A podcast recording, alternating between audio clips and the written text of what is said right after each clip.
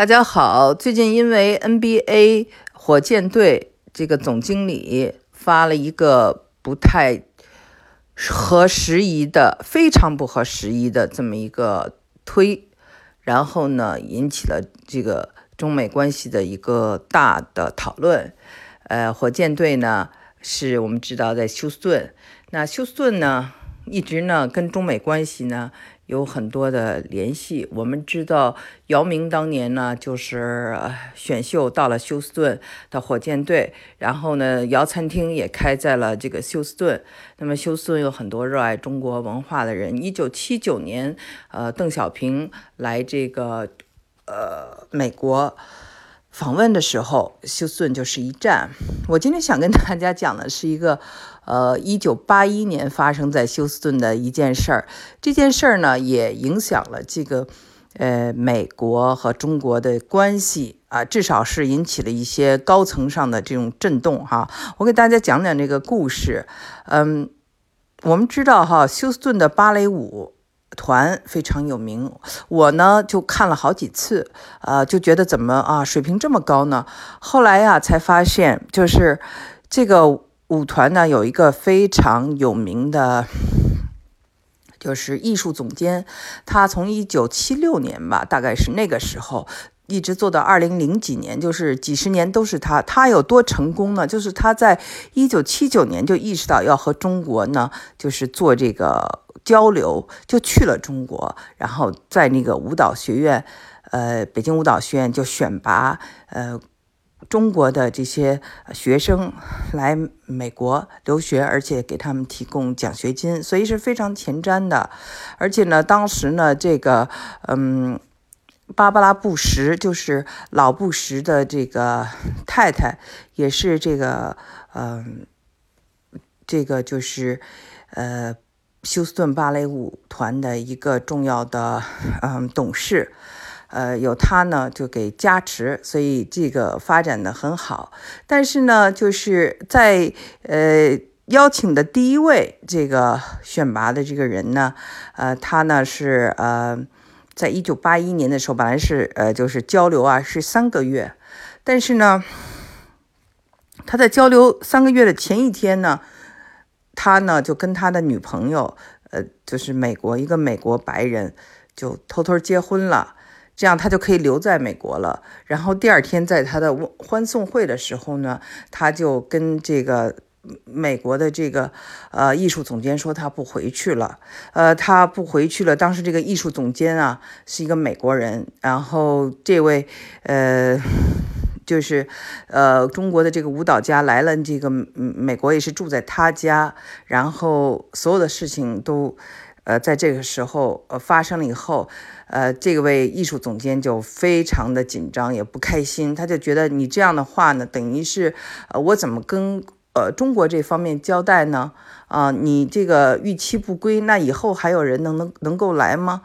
果真后来的这个几年呢，就是休斯顿芭蕾舞团和这个国内的这个所有的交流都因为这件事就中断了。然后这个作品呢，就是有一个作品啊，叫做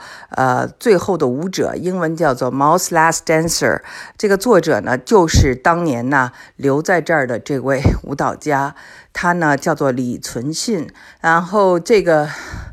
故事呢也拍成了电影，里面有陈冲演，也有这个舞蹈学院院长的那个刘英的儿子主演。电影呢就是投资2500万美金，也是一个大制作，但因为它不是合拍片儿，只有协拍片儿可以在那个国内呢放映，而且讲的是这当时这么一件比较尴尬的事情，所以呢就没有放映，但是呢书啊都有翻译成中文版，而且在豆瓣啊，在知乎大家都可以找到这本书的一些评论。那么这个故事呢我还没讲完，就是说当时啊就是我们不知道他是因为爱情还是因为想留在美国，就是和这个他的这个美国太太结婚了，而当时呢，就是中方非常的诧异，因为他们就觉得说，选拔的人呢是家里是几代都是农民呢，是贫农出身，是专门到了这个休斯顿。就去了这个青岛去找的这个贫农家里选拔，他11岁就选拔出来，是政府国家掏钱把他送到这个就是当年的这个学芭蕾舞的地方，一直就是现在的北京舞蹈学院。然后呢，又是公派啊出国，那就是因为觉得他的这个政治。这个水平高，然后态度好，结果就没有想到呢，最后他反而就是留在了这个美国，逾期不归，而且在没有告诉美方也没有告诉中方的情况下，把婚结了，然后住在了朋友家啊同事的家里。这一切呢，就是非常震惊。然后当时的这个领事馆呢，就不承认他这个婚姻。他就请了一个非常有名的律师，叫做 Charles Foster。Charles Foster 呢，也是我经常见到的哈，现在还非常活跃。是中国一位女演员陈烨女士的丈夫。啊，他们是二婚。这个陈烨呢，大家知道是演过那个垂帘听政的，我在以前的节目中也介绍过。那么这个 Charles Foster 呢，也跟我们，就是他做很多这个移民的律师啊，中国的很多的，像这种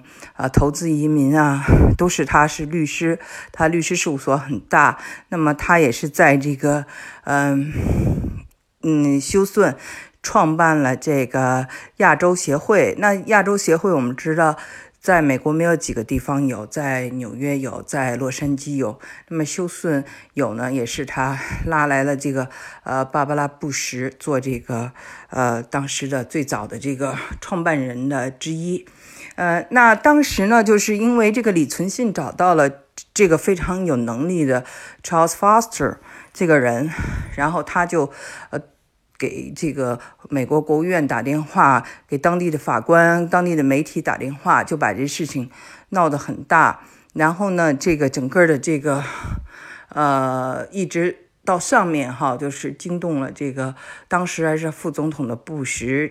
就直接找到了里根。那么里根就直接跟这个邓小平通了电话。那么通了电话以后呢，就是邓小平说，就是要尊重他个人的意愿。这样的最后呢情况下呢，他就从21个小时以后，他从就是这个领事馆走出来了。走出来以后呢，就是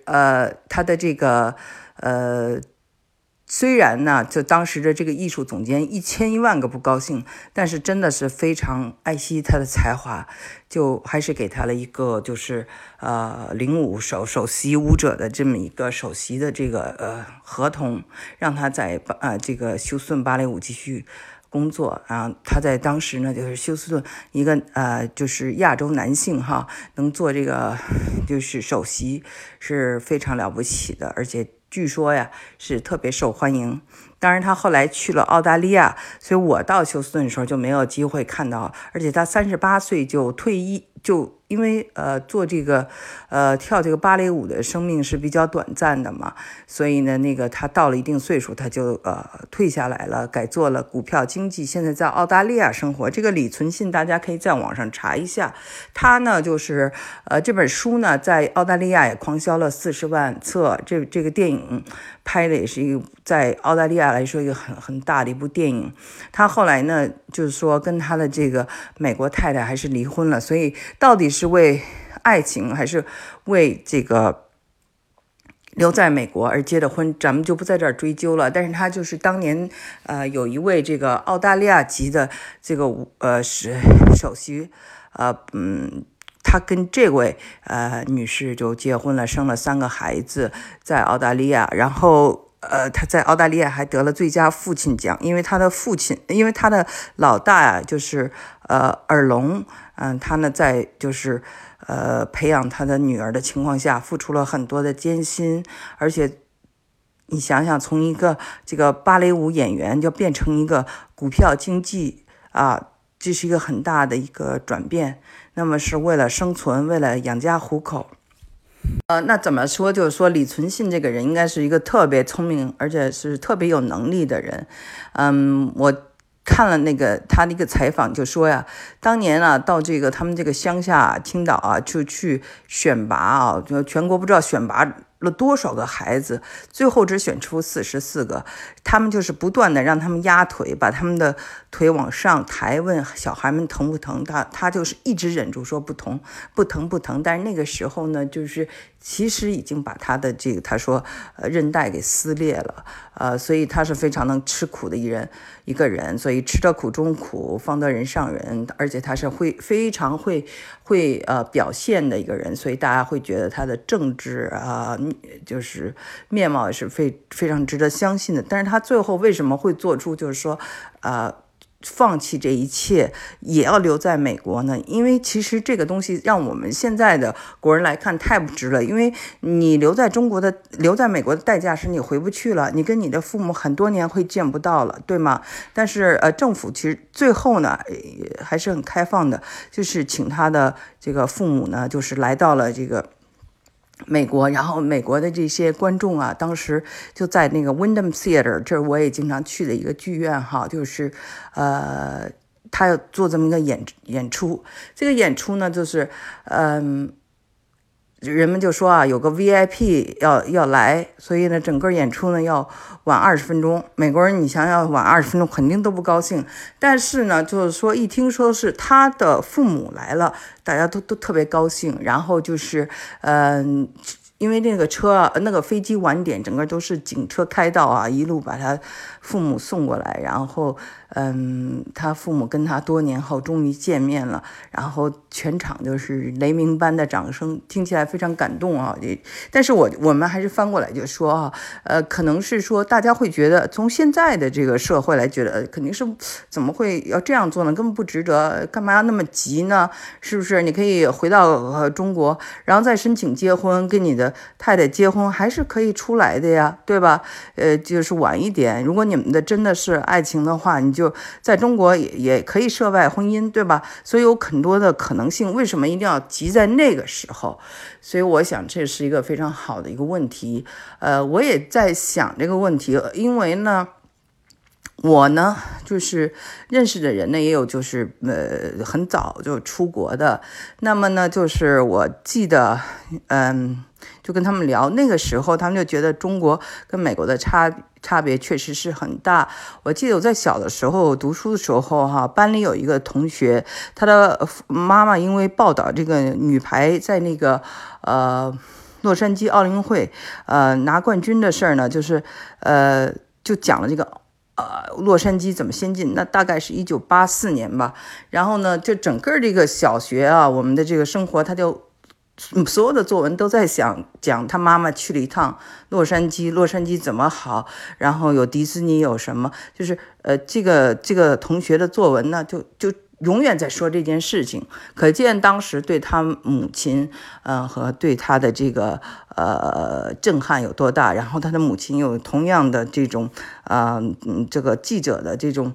描述啊，讲给了他的儿子，他儿子又讲给我们这个班上的同学，所以就是产生了一种legend 一样的，就是像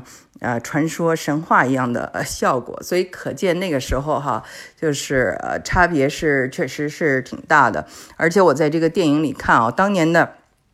Miller Theater 和当年的 Wyndham Theater 到现在还是一样，没有任何变化。休斯顿呢，那时候的那些高楼大厦现在也都还有，但是呢就是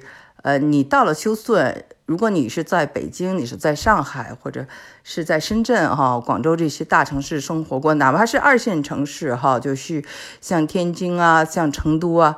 像苏州这些地方，等你再来看这个休斯顿的高楼大厦，你会觉得这个中国一点不输给这些地方。可是在那个时候啊，就我们说81年的时候它什么都有了，79年的时候都已经是这个样子了。跟那个时候的就是这位李存信先生他的生活，我觉得是一定是反差非常大的，而且他觉得就是说，我相信这个人是一个其实内心很有想法，而且非常有个性的人，所以呢，他呢就是才有这么大的决心。但是我呢就想说这件事情啊，他最后呢。可能是我相信他是会有些后悔的，他也是有些忏悔的，因为呢，他毕竟是一个华裔，是一个华人，他为这个华裔啊，他因为他真的很成功，他真的是人中龙凤啊，就是跳舞跳得那么优秀，一路走来，然后呢。在国外取得那么大成就，他一定是很想，希望这个国家或者那片土地的这些亲人们接受他，对吧？而且呢，就是也等于说，就像李连杰在好莱坞演电影啊，为这个这种或者吴京啊，就是。他就是起到了一定对这种鼓舞啊，对大家的一种鼓舞作用。那么很多人当然就是像姚明啊，就是都是很服他的。可是他周围的这些同事却因为他的这种受他的影响，很多人不能够再去做一个正常的交流。其实大家都很生气，或者在各种场合呢都不愿意跟他。就是来往，其实这就是一个时间，你稍微晚一点，可能就不会有这样的效果了。但是人生呢，就是没有，就是没有办法重来了。所以呢，就是有的时候我就觉得，这样李存信是一个非常成功的人，也是一个就是非常有思想的人只不过呢，他就是过早的。着急了一点，其实人有的时候做什么事呢，就不需要那么着急。其实这个世界啊，它有一个自然的节奏。如果一个东西啊，就是一定要费尽各种的这种办法去取得，其实最后呢，谁知道是不是得不偿失？当然，这是我的看法，因为我没有在那个时代中有过这样的反差的生活的一个对比。他呢，就是接受采访时说，他小时候都是吃这种地瓜干长大的。那他所承受的苦难，以及他在这个芭蕾舞的这个集训的时候所受到的这种练功的强度啊，都是我们不能想象的。但是我想，也正是因为那种强度，使他到了这个美国或到了澳大利亚，就是到世界任何一个地方，发现他水平不差任何人。而且呢，就是他后来做了这个昆士兰这个芭蕾舞团的这个团长，又能用英文写书。但是我听说就是说他这个人呢，就是后来跟这个当地的这个华人社区的联系却不多，但是他呢还是很愿意回国做一些交流，而且又回国去演出了。我觉得这两边呢都已经释怀了，尤其是国内释怀了，就让他再回去，我觉得这是非常大度的。对他来说，其实他也。不是说想与所有人为敌，只是他太想成就自己的梦想。有人说这是自私，比如说那个艺术总监那个美国人就觉得他很自私。那么人遇到这个时候怎么做决定，确实是一个两难呐。就是说他这样做，我们从一个回头看就觉得，哎呀，其实挺不值得的。但是呢，他那个时候，为什么这样想，肯定是有他的原因的。所以我希望咱们可以讨论讨论这件事情，大家怎么看李存信81年，就是留美，后该回去没回去，而是选择跟一个美国人结婚，留在美国，而且呢，还因为他这个事情惊动了这么多人。当时休斯顿也成了一个这个各个报纸上都在。登出来的这么一个是非地吧，所以大家有兴趣可以看看那个新闻或在网上查一查，然后跟我这儿留言。好，谢谢。